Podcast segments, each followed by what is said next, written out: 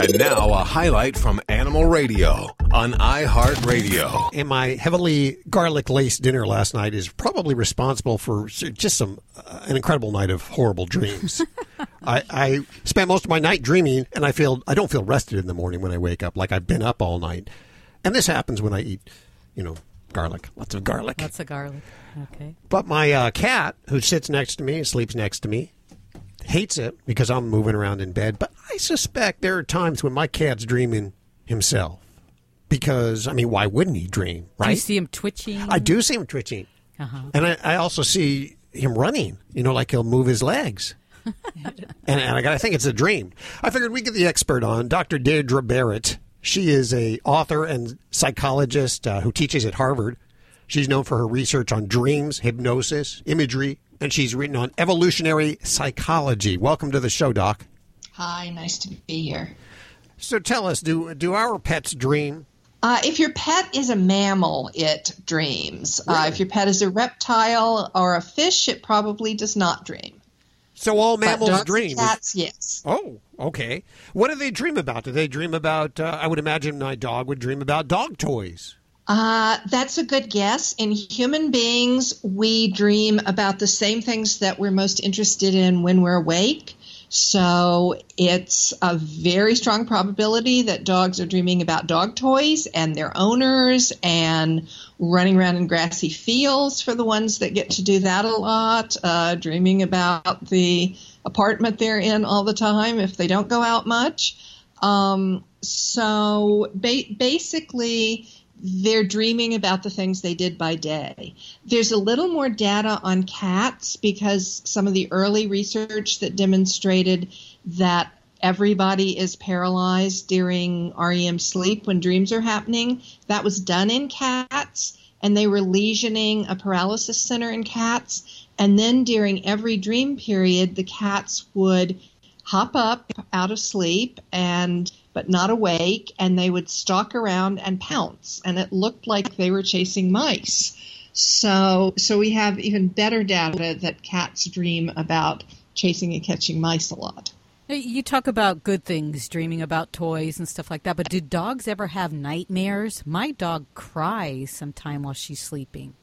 uh yes they they humans have sad dreams and scary dreams and there's no reason to think that that mammals at least large enough to have similar midbrain areas for the same emotions that we do are not having similarly sad or scary dreams. Um, and probably animals that have had serious traumas or having post-traumatic nightmares just like humans do. The the only animals to ever allegedly report dreams are Koko the gorilla who just died and uh, a, a gorilla also living with Penny Patterson named Michael. And Koko used to sign fantastic things when she would wake up about people she hadn't seen in six months and cars flying through the air and just impossible things. And she never did that any other time of day. So Penny Patterson was quite convinced that these were dream accounts. And Michael does have a trauma history. All the gorillas in his group were killed by poachers, and he was taken as an infant. And she says that Michael wakes up some mornings frantically signing bad people kill gorillas, bad people kill gorillas. And she thinks that's not only a memory, but that she thinks he's had it as a PTSD recurring nightmare, just like people who have traumas dream about that trauma over and over. So, so we know more about the gorillas, but it's a good guess that similar things apply to cats and dogs.